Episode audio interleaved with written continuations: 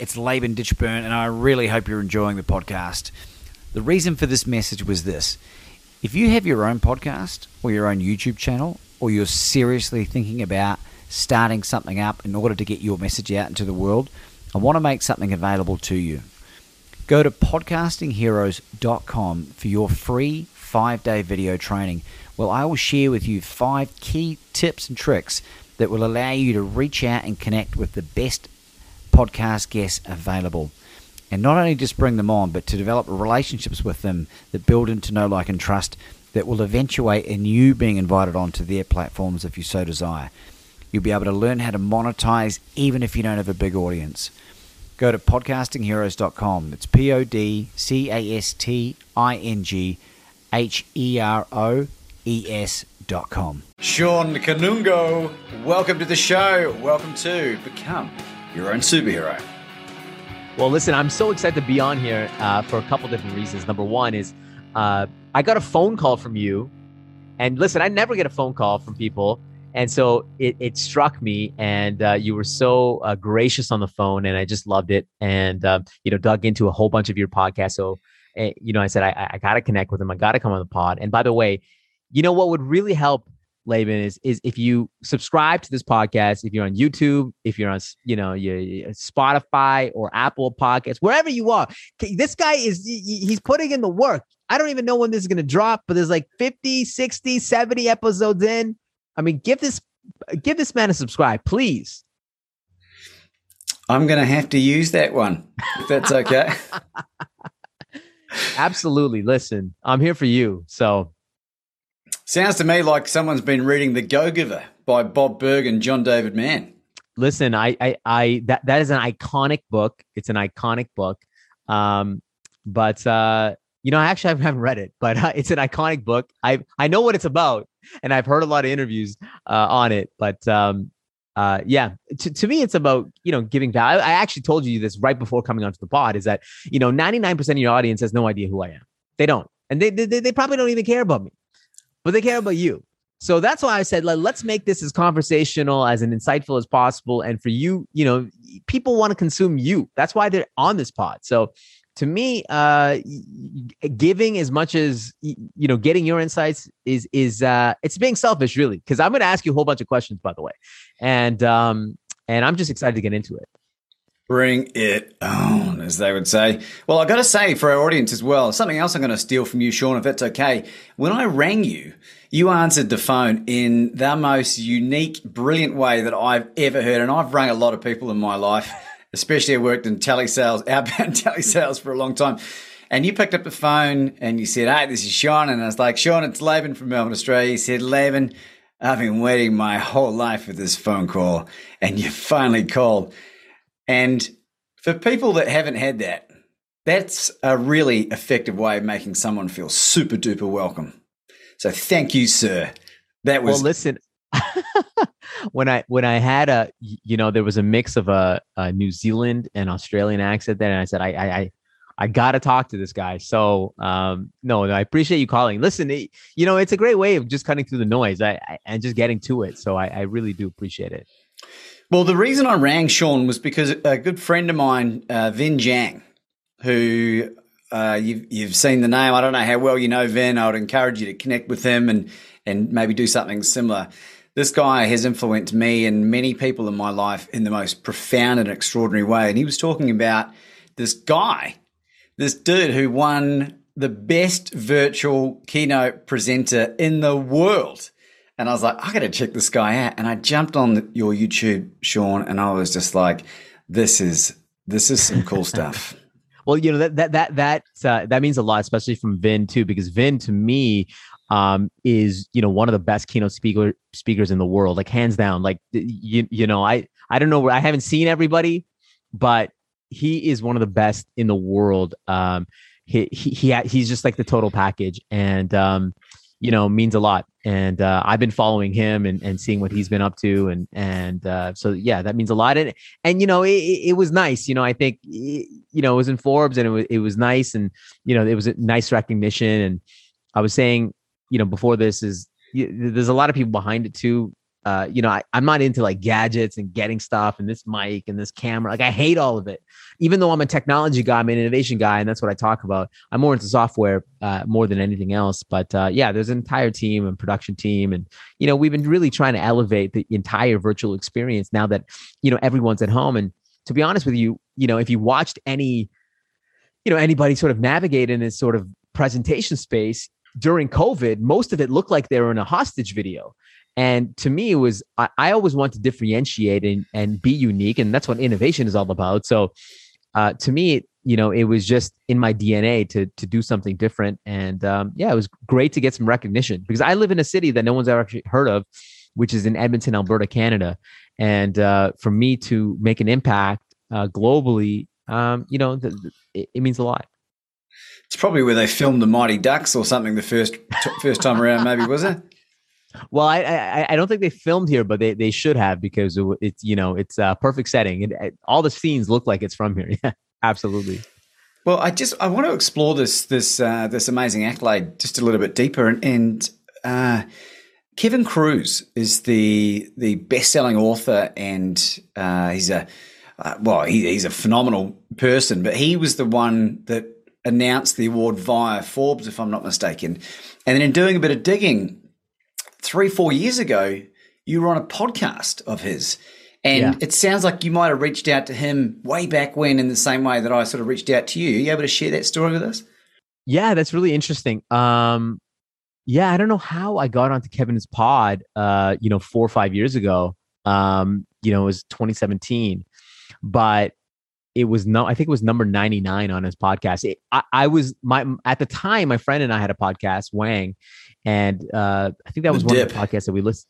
Yeah, from the dip. Oh, you did your research, and um, yeah, I think that was the one of the podcasts that I, I was listening to and I loved. And I I literally just reached out to Kevin and said, "Hey, I really love your pod," and then he actually asked me to come on, and um, you know, it was a great episode. Loved it. We had a great time, and you know, we sort of went on my merry way. I I uh, you know, we interacted a couple times here on Twitter and then um yeah and lo and behold you know the, the you know the article comes out and you know so it was uh so it was really nice. It was really nice. And and uh no kevin kevin is amazing. He's got a great co- podcast and he's just out there. Like he is connected with every single person on the planet. Like he's looking at all the trends.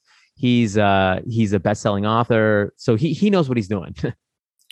Well the thing that struck me sean was that he uh when he was trying to find the best virtual keynote presenter, uh, he, he stumbled across you and he'd he he forgot about the fact that he would had you on his yeah. But you know, I thought I did a, a, great performance on this podcast. I don't know how you forgot me, but you know, when you're when you're hundreds of podcast hosts guests in, you you, you certainly sometimes forget. Well, I've listened to it, and, and and he really took to you. Like he was really endeared by you and your message, and it was it was a great podcast. But you know, it made me thought, made me think like, man, how memorable do I need to be? Like when I'm when I'm, talking to these people. But clearly, that had an impact. And then you know, years later, he stumbles across this guy who's who's had to pivot like every other speaker, and you've and you've put this thing together, and it's just like this is the nail in the coffin. So it's four years in the making, really, not not just the last twelve months. So you're absolutely right. I think um, there, the, you, you know, I think connecting with folks, you, you never know what's going to happen, right? You never know who you're going to connect with, and um, you, you don't know where your trajectory is going to go. I, I, I, fundamentally believe that um, content creates luck. I, not not luck in terms of like you're getting revenue or you're going to achieve a certain number of you know uh, you know get some sort of achievement. But i think what content allows you to do it allows you to connect with people that you've never been connected to before. And you know that's why i love jumping on you know, and, and meeting you because i haven't met you before but you know i know i'm going to get a lot of value out of this podcast um, because i'm going to learn a lot from you and your expertise. And then you know like in seven years you're going to come to canada you're going to be the you're going to be the best and, and the, the, the top uh, you know motivational speaker on the planet. And um you're going to be like hey sean i'm in i'm in canada. I'm in i'm in uh, i'm in your neck of wood your neck of woods. Remember that pod we did? And i'm like yeah absolutely. I'd love to i'd love to connect with you again. And that's what it's all about. So to me, uh, you never know what's going to happen. Uh, you, you never know who you're going to meet, but things like that, you, you just see the connection points, you see the convergence, and and, and to me, like that's why I, that that's why I want to jump on with you because I, I have no idea where, where this is going to go, but um, I, I, if it's positive and with a great experience, I the, the, it's just going to be great karma. I, love that, and I appreciate that so much, Sean. It it um it really does mean a huge amount for me, and I almost feel uh, quite emotional. Uh, it's these these little one percent comments that can allow me to continue to be inspired and. Uh, it sort of it ties in beautifully. You were you had Simon Sinek on your your show the other day, and and which is which is amazing by the way. Congratulations. But what he was talking about was uh, be around ideal the same idealistic people or the same that have the same ideals allow you be continue. Are you able to share a bit of that? Um, yeah, so, so, that, that was actually for a conference that I, that that I was interviewing Simon Sinek, and it was uh it was a cool, pretty cool experience because I, have been a fan of Simon Sinek uh for a very long time, and um, I, I I think you know just generally I think Simon uh, you know, during that conversation. I, I I'm not sure if he actually spoke about that in particular, but what was really enlightening for me uh, from Simon was this idea of collisions, right? Which I which I actually talk about as well. You know, now that everybody's sort of working from home, you you kind of you kind of lose that trust, right? Yeah, you can trust people uh, you know, on a Zoom call and you get to know each other, but you get to trust them a little bit. But really, the trust happens in those third places. It's when you're you're colliding with one another and and that's to me where innovation comes from is where you have people and ideas coming together and so we we sort of uh you know i really loved his comments there and i think i think it comes back to you know your previous question which is which is the you know kind of like this this serendipity right where i was on Kevin's pod like four or five years ago. And then, y- you know, then he finds me a little bit later. We're on this pod later. You're going to come to Canada and be the biggest thing on the planet. And that's just serendipity. That's about collisions. And you can't just do that. You can't just do it in, you know, on Zoom. So I, I, I really loved his insights there. Well, I want to know more about the the genesis of Sean and, and how you ended up because uh, a lot of misconceptions around speakers and, and presenters, people that are producing a lot of the content that you and I are doing, is that it, it's given to us in a silver platter. And I want to know the deep, dark, dirty details of how you got into this.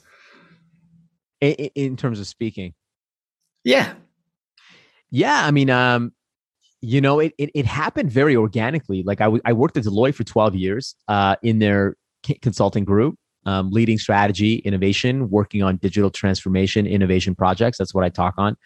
Um, very niche disruption. Um, and that's what I was uh, helping clients on. And, and the way that it sort of started was I started to, you know, we, we were doing the work in the space. Clients wanted to hear about, you know, the work that we were doing. So, you know, you have one client say, yeah, we have a conference here. We got like a workshop that you can lead or, you know, and then, you know, naturally in consulting, you're leading workshops all the time. You're, you're speaking in front of people all the time. So uh, it just led to, you know, this conference, that conference. And then the momentum just grew uh, from there. And, and, and, you know, even internally, I was getting more innovation type work. And then, um, yeah, I just started to be known as the innovation guy, not only internally at Deloitte uh, globally, but also, um, you know, amongst clients uh, um, outside of Deloitte. And that's really how it started was really around the work. You know in the first 10 years i didn't say anything. I mean i, I mean i didn't I, I just put my head down got punched in the face and uh, just did the work. And uh, you know i think building your credibility around the your your niche and your expertise was really important and, and jumping into hundreds of organizations seeing how they navigate innovation and strategy. Um, that was the beginning of it you know i think the the the, the fuel the rocket fuel uh, for me was really around video. It was uh, that was the catalyst for my speaking career. And then you know I, I, left deloitte you know three years ago and then decided to you know start my own firm and, and advising organizations and, and and taking some equity in some organizations and, and trying to scale them up and and obviously speaking as well. Um and, and, and to me it comes down to number one it was the passion around innovation but the other thing was the rocket fuel was the the video piece um and so I, always had this notion I'm, I'm putting out all this content. Why don't I just clip it and then put it out to the world? Right. Yes, you come to a conference and you do this presentation for these 400 people, but then you know you could put a clip out and it could go to thousands or tens of thousands or or or larger. So I I, I would do that every single time, right? I, I would do a keynote and then I would post it up, and then I'd still do this to this day. Like I do a keynote, post it up, content, and so this you know the, to me it's the body of work. Uh, you know, so LinkedIn has been my platform.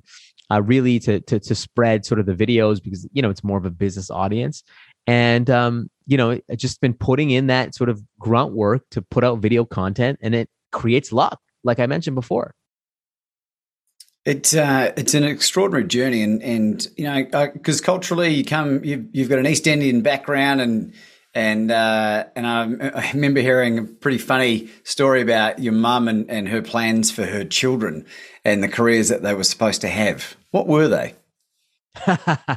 yeah, no, um, yeah, I, I joke that uh, you know when you're East Indian in Canada, you know my my parents they risked everything to come to Canada, and so you know they want you to get a really safe job, right? They want you to be an accountant or a lawyer or a doctor or um, you know an engineer, and so they they just want you to do something safe.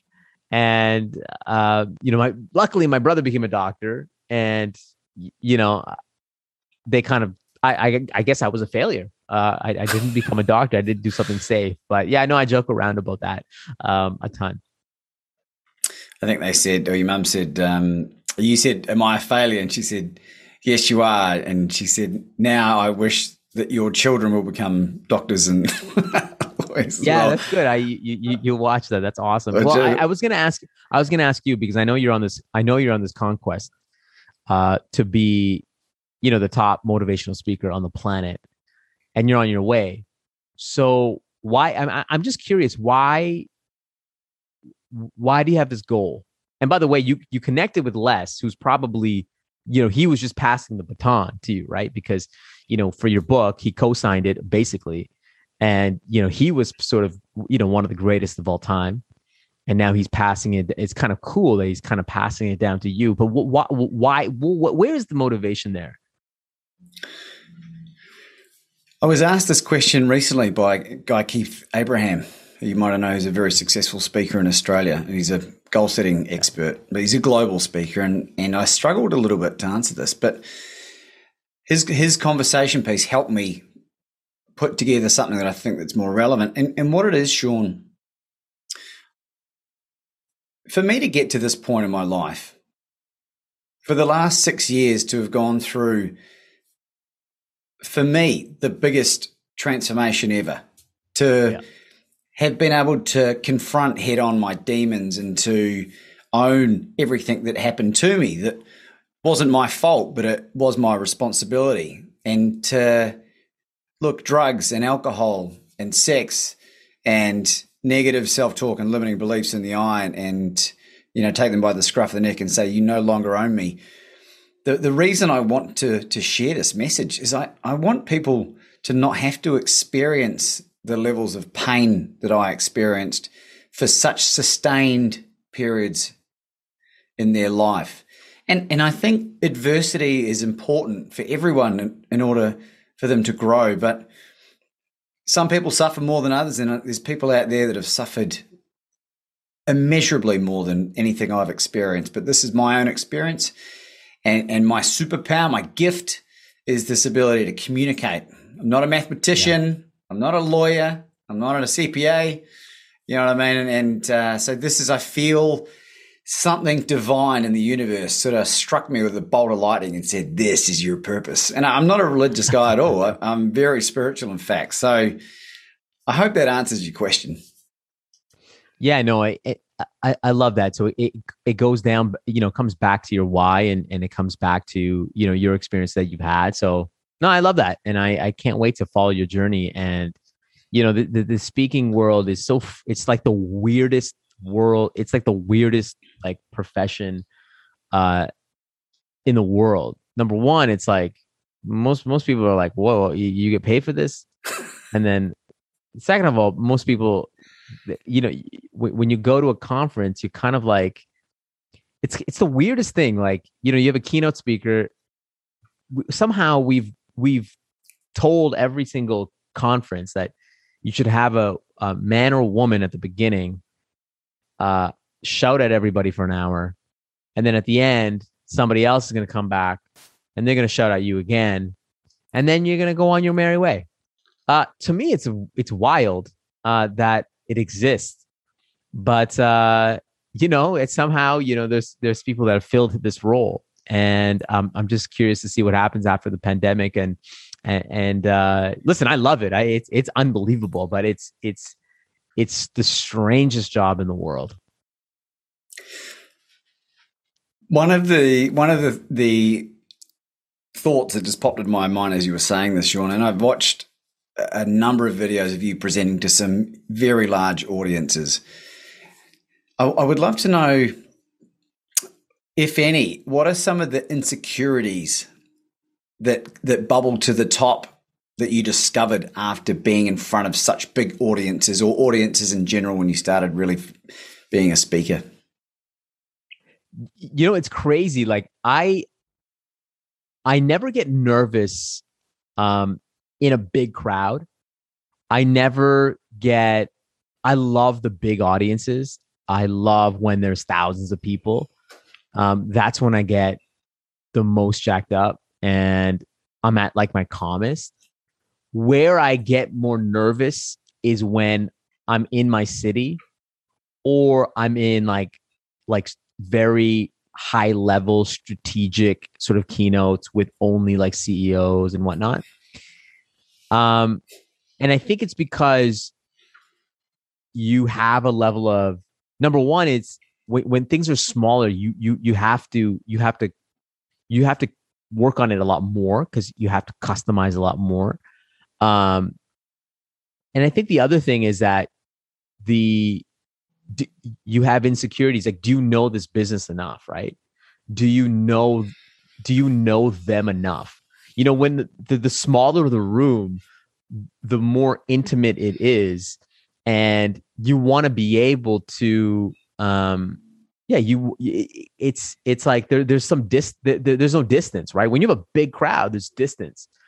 Um but when it's more intimate you you really have to know them right? Because if you if you if it's a canned presentation or if it's you know if it's off base like they will find out in a second and you know you, you'll you're you're you're, de- you're dead on arrival um, and so those smaller meetings, it requires more work and there's a lot more pressure. And the city thing is interesting because, um, like I, I'm, not from a big city here. Uh, you know, we, we have maybe a million people in the city and you know everybody or, or people know of you. So you can't be a hero. And, you know, it's funny because this is like, this podcast is, you know, be your own superhero it's it's tough to be your own hero in your own city, right? You almost have to go off, which I've kind of done. You have to go off outside of your city, nationally, globally, make it, and then come back, right? Um, otherwise, you're just kind of the guy that sort of grew up in the city. I, that, that's how I feel. I know it's kind of weird, but, but yeah. I don't think it's weird at all, it, and uh, I can like I'm only emerging, but I can totally empathize with you because as far as my family are concerned, like this is a hobby and and no one gives a monkeys really about uh, in many cases the content uh, or the subject matter. And yeah. and it's like how how can you not be interested in this? It's and while it's revolutionizing you know other people's lives that I've never even met or spoken to. So I totally get that, and uh, I'm really looking forward to that period of my life where I've done my penance and come back and they're like, "Oh, it's, a legitimate thing you're doing here, right?" Yeah, I mean, it, it's um, yeah, it's it's it's so weird. Uh, I I think when you you sort of um, when when I really realized, and I, I'm sure this happened to you, when you get that first keynote and it's like maybe maybe it's the first keynote, but it's it's it's the first big keynote, right? And you you're walking there, and I, I still have even over the last number of years, like when you go to a big keynote, you're you're you're you're there and you're like, why the hell am I here? Like you, you know, you, you, there's a little bit of self doubt. You're like, I can't believe I'm here. Um, and you know, you, you have to embrace the, the opportunity. You have to embrace the opportunity, but you also have to be like, this is cool. Like be grateful, right? Everyone wants this spot right now that you have. Uh, be grateful and crush it. And that's why every single thing that I do, um, I put in the work. Like I, I, I don't dog anything. Like every every talk is my last talk. And so to me, it's um, you know, especially those big ones, like I, I like like I always try to go there and just crush it. I want everybody to be like, this is the best thing I've ever seen in my life. And um, yeah, I just I just know I'm just grateful because I know everyone wants it. It's it's it's, it's a it's a coveted spot. Such a great attitude, Sean, and never a true word is spoken. It's you know, in, in doing my research for you, I was learning. Uh, it was actually through your interview with uh, with Kevin, and you were talking about this uh, Roman app that you and some some friends started up a few years ago, and the the app was was like a messaging app, and and like you'd send a message and then you could reply with like three seconds of reaction.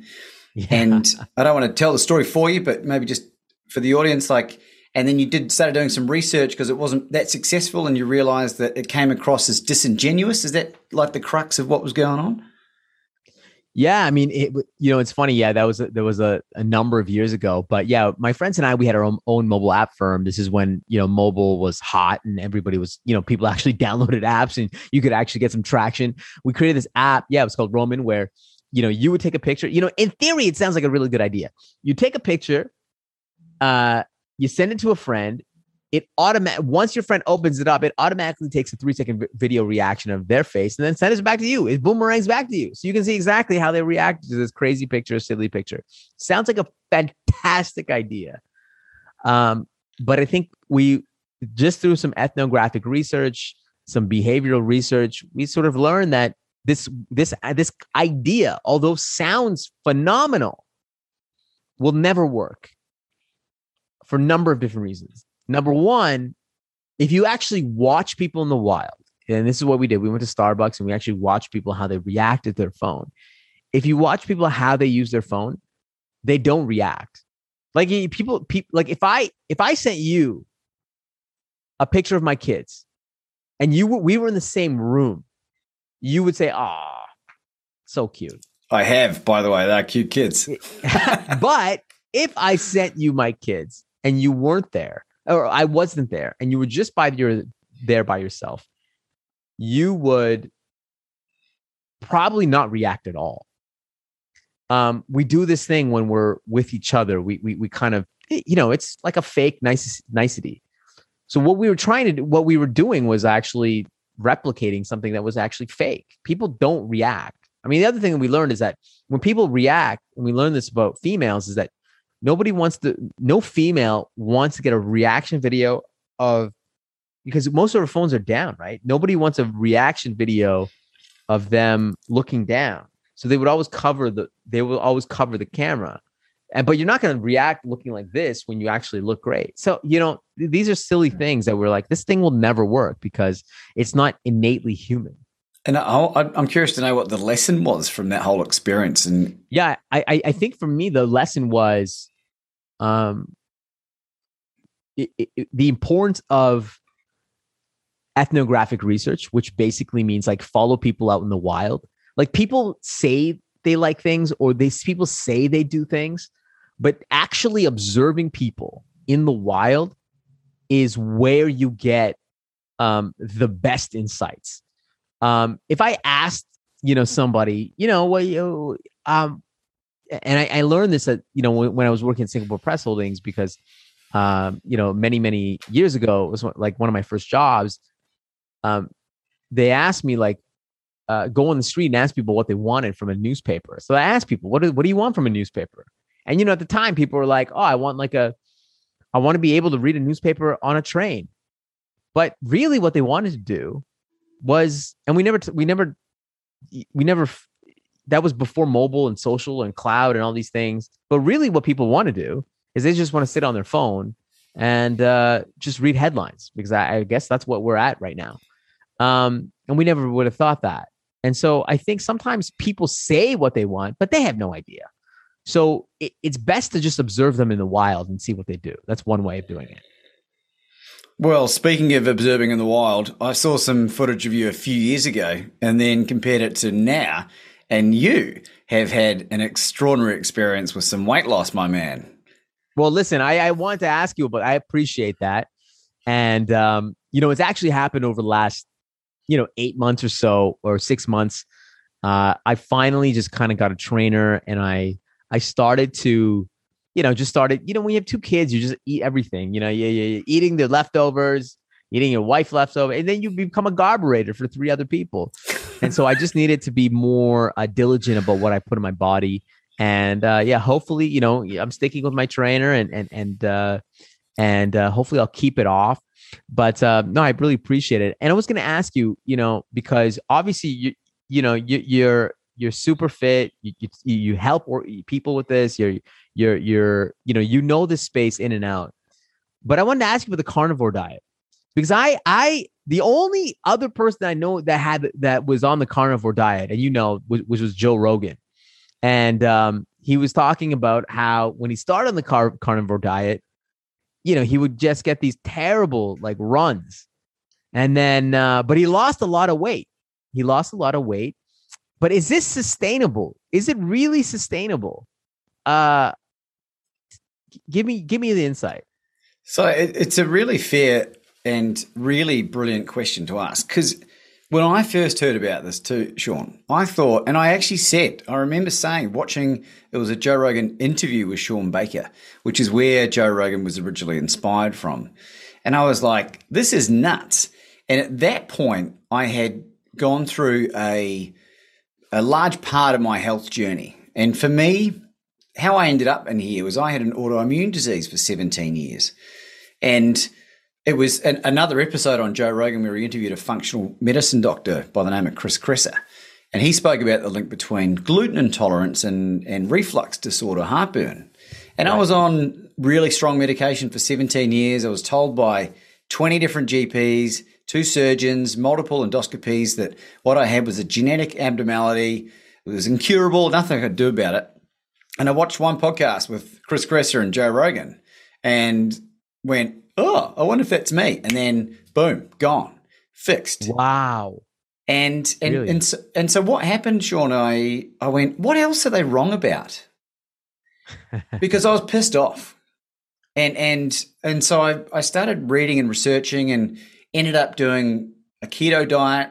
Had some really good success uh, losing some weight, and and as I came to learn, and, and I'm not really a superficial generic read the headlines kind of guy. Like I really need to understand how things work so that then I can make an informed decision, not just with diet, but lots of areas of my life, things that I deem important at least. And and I and as I came to learn, there was this whole community of people that had had autoimmune issues and gut health issues yeah. and IBS and and and the only way that they you know they'd exhausted all the other options that were out there you know including all the medical and then going plant based and all this other stuff. And it was the magic of removing the plants out of their diet that allowed them to heal. And I was like this is rather extraordinary. And and so I wanted to n equals one that motherfucker and and I tried it for myself. And what Joe Rogan is experiencing is very common when the gallbladder, uh, it can be a number of things, but usually the gallbladder, it's taking on a lot more fat than it's used to. Our bodies are super, super resilient at, at um, taking a hiding for a long period of time. And it takes a little while to, to adjust. It's usually a two week period, but uh, for the most part, it's been three years. And I'm really fortunate that I was able to document all of my blood work, DEXA yeah. scans, biometric scans, all my, you know, all the cholesterol and CAC scans and and my health is improving at an exponential rate. Simultaneously, physically, mentally, emotionally, spiritually, I've never been so dialed in. In the three years that I've been doing this, I've achieved more in those three years than I truly feel in the previous 37. You know, I'm 41 in June, in June 2021. And it's not just me. And uh, you know, it, it, I'm not a conspiracy theorist, a flat earther, or an anti-vaxxer necessarily. Like, I just I just want the truth so I can make an informed decision. Absolutely. And and so when you come across something that is at the moment able to improve the mental health or bipolar and schizophrenia in 66% of the population. Dr. Chris Palmer, who came on as a guest of the podcast, an associate professor of psychiatry at Harvard Medical School, has been treating for, over a decade now, sometimes longer. Uh, he's put into full remission one third of all the patients he treated on a keto diet. So he's not even doing the carnivore diet, which seems to be even more effective. Uh, another one third are having significant reductions in their medication and their symptoms. Another one third at this point, no noticeable change. And and uh, so what do you can I, can I what are you eating? I want to know. What do you like? You wake up in the morning. What are you eating? Like what do you eat in the morning? Uh, or you lunch, dinner, or you know whatever schedule you are. What are you eating? I want to know what you ate today. So I'll, I'll go over the last three days because I think I, I, find that pretty funny, right? So uh, three days ago, all I had for the whole day. Now I do drink black coffee.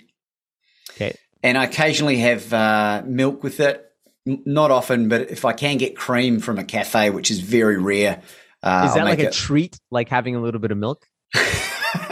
well, the only reason I don't uh, indulge in crazy amounts of milk is that until I get as lean as I would like, I'm still carrying more weight than I would like. Is it's a uh, it's a weight loss sabotage uh, you know, because right. it's it's very calorically dense, right?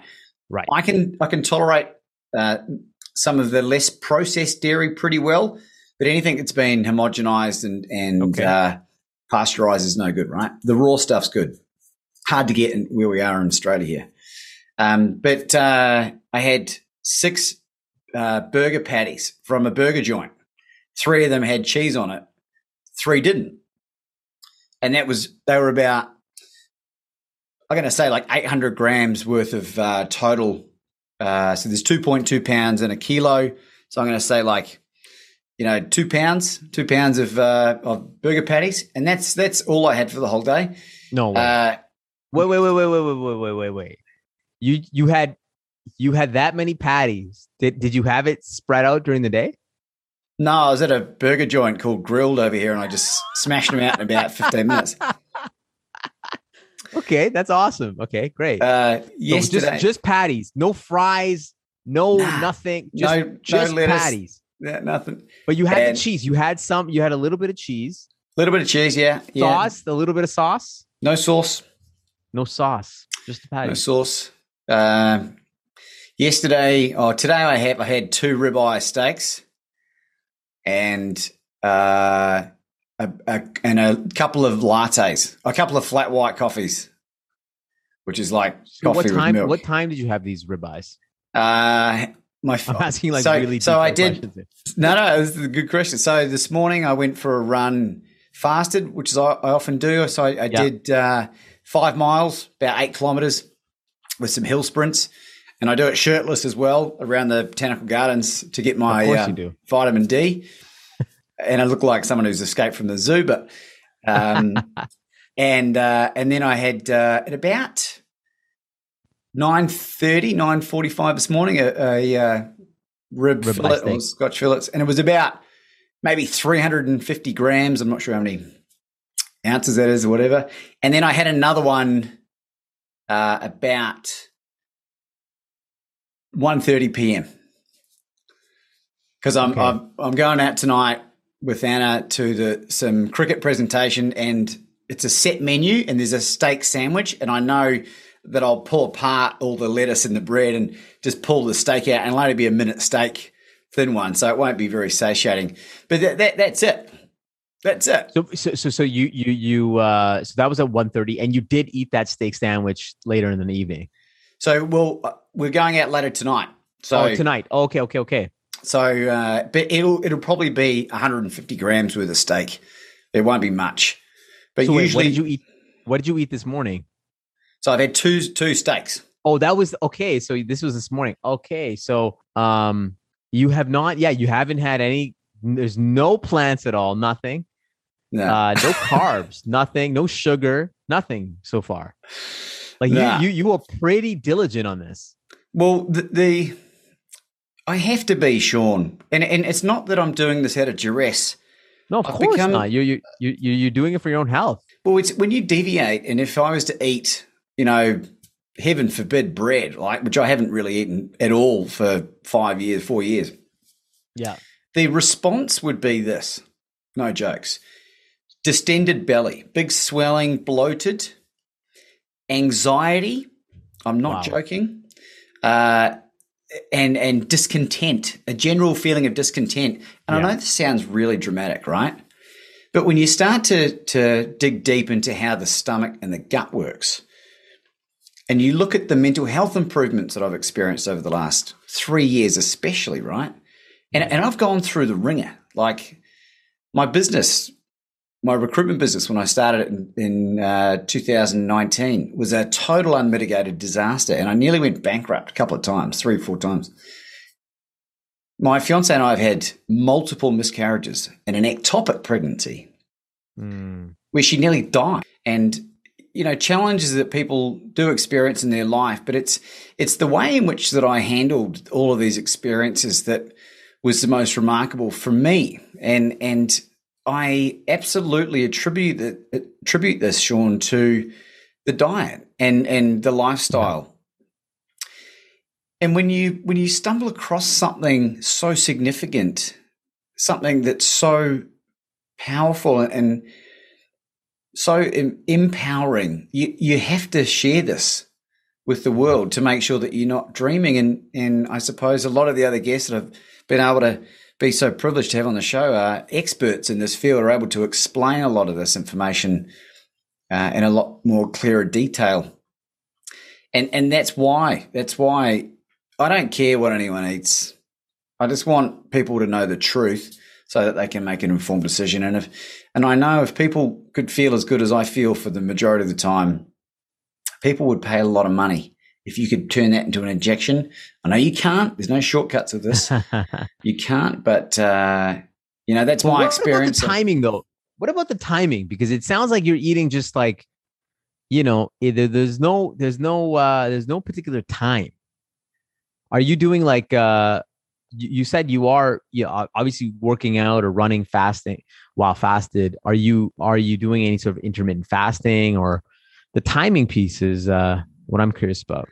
Well, a good terminology to use is uh, intermittent feasting. so, so it's it's it's really simple. It's you eat when you're hungry, and and you cannot you cannot. Our bodies have evolved to know when to stop eating when you've eaten too much fat and protein. Like, Yeah. you, you just cannot over. It's like if you ate a a 64 ounce steak like at a all you can eat competition, the last thing you want to look at, you know, is is meat or food or anything for hours and hours and hours. And so that's why it's become so simplified. Like you just eat when you're hungry. And sometimes that might be 24 hours, might be 36 hours, it might be three times in a day. When I first started this, I was I was insatiable. I was eating three big meals of meat a day, over two kilos of meat a day, which is uh, you know four or five pounds of meat, maybe more. And I found that particularly in the last three to six months, that my appetite has decreased, and and I've been hypothesizing with a few people, some of whom are far smarter than I in this space, and they and they agree that it might be to do with the body having replenished a lot of its nutritional deficiencies uh, from 37 years of debauchery, you know, and improper nutrition for my body. So it'd be interesting to see how it sort of pans out in the future. But yeah, hopefully that answers your question. Well, the, the the last question I have is really on the food piece is what are you doing for like a cheat? Like you know, something that you're craving, like something that you um you know, most people go to ice cream or chips or something. Like do, do you have a craving? So yeah, full disclosure, I mean, there's been periods of my life where I, you know, the what I would go to in times of emotional stress would be ice cream or chocolate, and I've been working really hard on that. And I go through periods where I indulge and where I don't. You know, I, I can go sometimes for a month on zero carbohydrate, like um, like nothing. and and then you know I'll, I'll, maybe introduce a teaspoon of raw honey, and then next minute I've like destroyed like a half a half a kilo of honey and honeycomb, and then that might trigger something.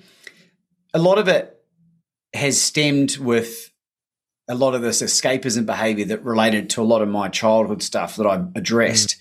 And it's really interesting you asked that question. Recently, I had some some major success with a lady by the name of Natalie E. West, who came on as a guest of the podcast, who's a psychotherapist. And, and she did some work with me, this, this clinical hypnotherapy, which is not really what you'd expect when you think hypnotherapy. And she was asking me questions that involved a lot of visual uh, stimulus. You know, what period, go to a period in your life where you didn't feel like you were good enough. And I sort of searched in my childhood and couldn't find anything. And then there was something that related to a, an ex girlfriend from like five years ago. Wow. And I won't, I won't bore the audience with the details of the actual part of the relationship, but when we addressed a lot of this stuff, it, something happened and it was a slow burn. It was only a couple of weeks later that I realized. And I made this decision 10 days ago. And Anna and I, my, my darling fiance, who eats the same as I, to do a 90 day no sugar challenge. Mm. And we've both gone this is like day 10. So we'll fill it out at the end of the day. And, but the, the difference this time is I'm not using willpower. I don't want it. Yeah. It's like all the others. Like I don't miss drinking. I don't miss drugs. I don't miss gambling. And that's the key for any addiction. I think using willpower, like it's a finite force and, you know, and in moments of weakness, it can get you. And this is only early days. I'm not going to proclaim to be healed in Jesus' name or anything, but uh, so far, so good, Sean, and uh, I'm I'm happy to keep anyone, you know, updated on my progress. And and always full disclosure, you can ask me anything you want as long as you're happy to hear the answer. well, that's amazing. I, I think you know it definitely smashes everything that we hear when it comes to uh, nutrition and um, you know this is not a space that I know very well uh, but it does, you know, it's, you know, you grow up learning, you know, three solid meals a day, balanced meals. Um, and you just come in with with something that's so radical. I love it. I love it. And I I I want to try it. I've had some success with my sort of diet, which is don't eat like a maniac. Um, but you need uh, to you need to brand that. the don't yeah, eat like, don't a maniac. like a maniac. Well, yeah, I mean, it's just like overeating. I think I think um, sometimes we underestimate how much we actually need. I mean, I, I'm, I'm speaking totally as a Joe Blow who knows nothing about nutrition, but I, I kind of realized that I was just eating way, way too much, and we just don't need that much, especially as I get older.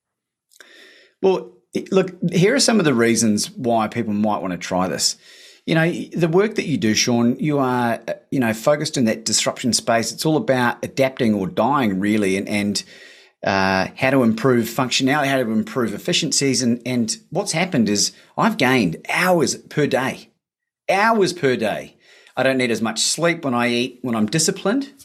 And when I do, if I do go off the rails, guess what? I need another hour and a half sleep, you know, if I destroy like two pints of ice cream. Right. And you know, for someone who used to put two bags of cocaine up his nose, like, you know, is it that bad? Well, probably is.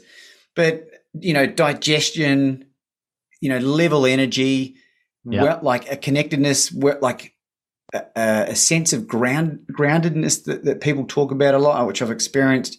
You know, I started running inexplicably out of the blue and went from running nothing to like ultra marathon distances in no time at all. Like what I, I got no genes for running. Like I'm five foot eight and I'm like built like, you know, a young Rocky. so, so, um, I would encourage anyone to, to try it. There's some amazing resources, some really amazing people to follow out there and, and experience it for yourself yeah. and then make an informed decision. And, and that's it. That's, that's, that's the joke. Uh, I love it. Well, listen, I you you you educated me um on that piece, and uh, I'm gonna explore it more. Uh, I thought it was uh I thought it was bold. I love everything that's bold, and and um it's uh it's beautiful. Can't wait to can't can't wait to uh, showing you my results. Make sure you take it before and after because that's that's crucial. Sean, I want to ask you on on some of this uh, the the work you're doing at the moment around disruption and is my job safe.com. What's the most fascinating thing on your plate right now that you can share with our very patient audience today? Um, well, you know, when it comes to disruption, well, I think, uh, you, you know, to me, like this year has really been the, uh, the breakout year for blockchain for NFTs. Um, I, I think that's probably been gotten the most hype when it comes to disruption. And what's NFT believe, for the folks at home? Sorry. Yeah, so sorry. an NFT is a non fungible token. It's essentially a digital asset that's verified by the blockchain. Basically, it means that you can own a piece of the internet, like a piece of media on the internet, and you can actually own it. You know, this podcast that we're doing right now, uh, you could uh, put this out as an NFT, and somebody could own this uh, video or this podcast. So it, it's it's essentially a digital token, and the reason why it's you know exploded over the last number of months is because of this thing called NBA Top Shot. So NBA Top Shot is a you know back in the day where you can get well not back in the day but you can get these you know cards baseball cards basketball cards hockey par- cards i'm sure cricket you're a big cricket fan get these cricket cards you know um, of your favorite players and what they've done with these cards is they've now put it on the internet where you can now own a piece of uh, this card and everybody knows who owns what. It's verified by the blockchain meaning it's verifiable it's it's unhackable and and almost unhackable. And um it's it's given this idea of uh it's it's allowed uh this unbelievable uh verifiable scarcity and that that you know partially what gives it so much value and uh, NBA Top Shot. I mean, it's it's it's you know it's now valued at about seven billion dollars. Hundreds of thousands of people trying to get these packs. It's it's really been a cultural revolution, and and it's what has uh, spurred this uh, NFT revolution, not only around these highlights, but also in art and in other places as well. And so that's definitely been something that I've been excited about and diving into and, and having conversations and, and running some experiments. Um, and so th- that's got to be it. Is the conversation around NFTs and the disbelief in the fact that they can be so valuable probably the same conversation that happened around when cryptocurrency came about? Yeah, I mean, absolutely. I mean, it's it's um, you know, it is overhyped right now. It is totally overhyped. I, I, I describe it as, as it's like you're at a club and everyone's having a great time you know, everyone's on the dance floor. You got the DJ up there. You got, you know, you you got uh, people in bottle service over here. You know, people making out over there. Everyone's having a really great time. Everyone's getting way too drunk. Everyone is losing their shirt. Everyone's losing money. And um, you know, the next morning, everyone's gonna have a hangover and be like, "What the hell did I do? That was a crazy, crazy night." But what's to happen is that everybody's still to remember the night. And what they're to remember is the technology. And the hype the hype period will end. And then what will emerge is really the, the memories of the technology. And then people will do things with that particular technology. So I, we're definitely in the hype phase. It happened in, in crypto. It happened with the internet. It happened with mobile. Um, every single paradigm shift starts unbelievable hype and then everyone sees the potential of technology. Blockchain has been around for a very long time, but it hasn't, you know, hasn't really hit the consumer yet. And so, um, you know, I'm, I'm, I'm excited to see where the technology goes. Not in this year. I'm saying in the next five to ten years. Do you have any uh, suggestions of what people should be investing in? You know what? I think getting back to um, your book, which I can I can we just chat about that for two seconds? Because um, the best thing that you can invest in is yourself. Your best competitive advantage is yourself. yes, you could invest in Tesla and N- NFTs and Bitcoin and Ethereum, but um, you'll get the most value by betting on yourself. And so, what does that mean? I would say find your superhero skill, find your superhero, what I call moat, your personal moat, your unfair advantage, and just double, triple down on that. And I think that is what you should be investing in. Um, so I, will sort of turn it back to you because I, unfortunately I, I haven't had a chance to read the book yet, but but I resonate with the title eight thousand percent. Um, and so tell me a little bit about.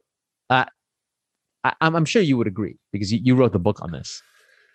Well, I, I, promise you, Sean, as soon as I can get it published in any way, shape, or form, which will be this year at some point, I will uh, express post or digitally or NFT something to you. but and and thank you so much. I mean, I really have to to thank Les Brown for that yeah. because he's the one that inspired that book. But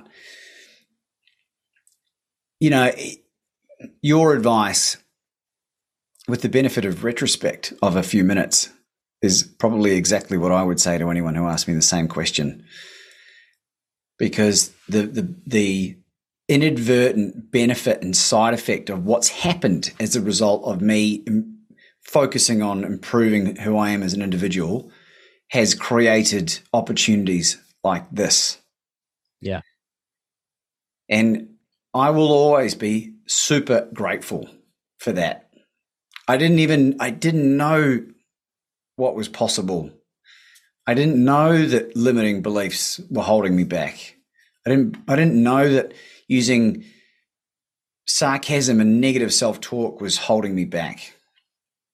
And I didn't know that wasting my weekends getting drunk and high and shagging some pretty, you know, interesting characters. That's, that's, the after party. That's the after yeah. that podcast. Hey, that um, subscribe to the Patreon. but I didn't realize that they were holding me back, and uh, and I suppose that's that's the greatest blessing, you know. And apart from the fact that it was incredibly cathartic writing that book as well, uh, I'm curious to know: Have you got a book in you? Well, funny that you asked. Um, I yeah, I don't have a book yet. Everybody's been asking me for for years on when's a book coming out, and uh, I just signed with a literary agent uh, last week, um, and so that was Brian. to me. Yeah, thank you. That that that was a big step because I I, you know, I, you know, I most people that are authors, um, that are successful authors um, that are successful speakers that have put up books. They're like, don't go through a traditional publisher. The book business is old. It's it's it's it's it's like totally, you know, not up your alley. Just do it yourself. You know, DIY or go through a hybrid publisher. Um, and I didn't want to do that. I wanted to um have the opportunity to have lightning in a bottle. I wanted the opportunity to have a moonshot. Listen, I know most books, you know, 99% of them are mediocre. They fall by the wayside. No one has ever heard of them. But the 1% or less than 1%, they, um, you know, they, they, they have an opportunity to, to, to touch the world and uh, to impact the world. And to be honest with you, I'm willing to go through the craziness, uh, spend the money, spend the time, get punched in the face, just so that I could have a chance, a chance, a sliver of a chance of a moonshot, which is getting a really great agent. Step one, getting a really great uh, publisher. Step two, and doing everything in my power to position the book and um, you know give it the legs that it it it deserves and it needs and you know let everyone else so, sort of decide if it's good or not but to me it's it's yeah it's i mean like it's the same thing that we did with the virtual keynotes i know i could i know i could be on zoom and look like i'm in an isis hostage video. I know i i, could definitely do it. I mean just like this i could do it. But but to differentiate yourself to to do something compelling engaging something that will resonate some you know I, I i know it takes a lot of time and effort and production and money but um i, I just believe in it. I believe it'll pay off i'm going to make a wild prediction here. I, uh, your book is going to be a bestseller. And i'm not talking about a day on amazon. Wow. There's just something about you, Sean, that I think I don't know just what it is specifically. It's I think it's like a naturally developed charisma that I think a lot of not a lot, but a number of people in this community naturally develop because they are constantly improving themselves. They're lifelong learners, and the amount of knowledge that you have and that you share is is just obscene in the best way possible. And I'm inspired by the writings of John uh, David Mann, who's the co author of The Go Giver, who's coming on the show next week.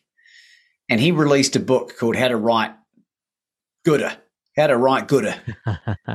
and he's talking about when him and Bob got together and they were putting together The Go Giver, which for those who don't know is like sold over a million copies. Iconic. Iconic in the business, you know, which is probably even different to like Harry Potter and stuff smaller audience maybe, but they didn't have a clue. They didn't like they had an idea, but they didn't have a clue how to formulate the book. And I know mine hasn't been published yet or been reviewed or anything, but I've been able to share it with a number of really well established authors who I've had on the podcast in, in you know, small chunks. And and I've been able to get some really great feedback. Yeah. And they all say the same thing, you know, like they love the raw authenticity of it all. And I think if, if anyone's thinking about writing something, certainly non-fiction or motivational or whatever, write it, write it uh, like from here, and and have dino balls, and don't be afraid to be judged because, like the great man Les Brown says, what people think of you is none of your business. and so that's how that. I did it. So you know what? I don't give a fuck. Like it's already it, the book's already given me more than I could have ever wished, and I haven't yeah. even released it yet. So what's it going to be like when it comes out? So that's my encouragement to you, Sean. Well, I appreciate it. I I mean, this the, the book has to get written because uh, I've uh, there's too many people now um, involved in the process. So uh, it's definitely going to get written, and I, I definitely appreciate the uh, you know support. And I yeah, I guess is the first time that I'm sort of announcing this uh, that I am writing a book. And um, no, I appreciate it. And I can't wait to read yours when it comes out because I love the title and uh, I believe in it so much. So there you go. Well, given the fact that you've got a book to write and probably a deadline that's going to be at some point in the next maybe few months, we better let you get back on to uh, to formulating what you're going to put down on paper. But before we do so, Sean, do you have any concluding thoughts for our audience? Yeah. Well, well, number one, I think my concluding thought is um, you need to subscribe to this podcast wherever you are on Apple, Spotify, YouTube, wherever you are, because you know there's a lot of work put into this.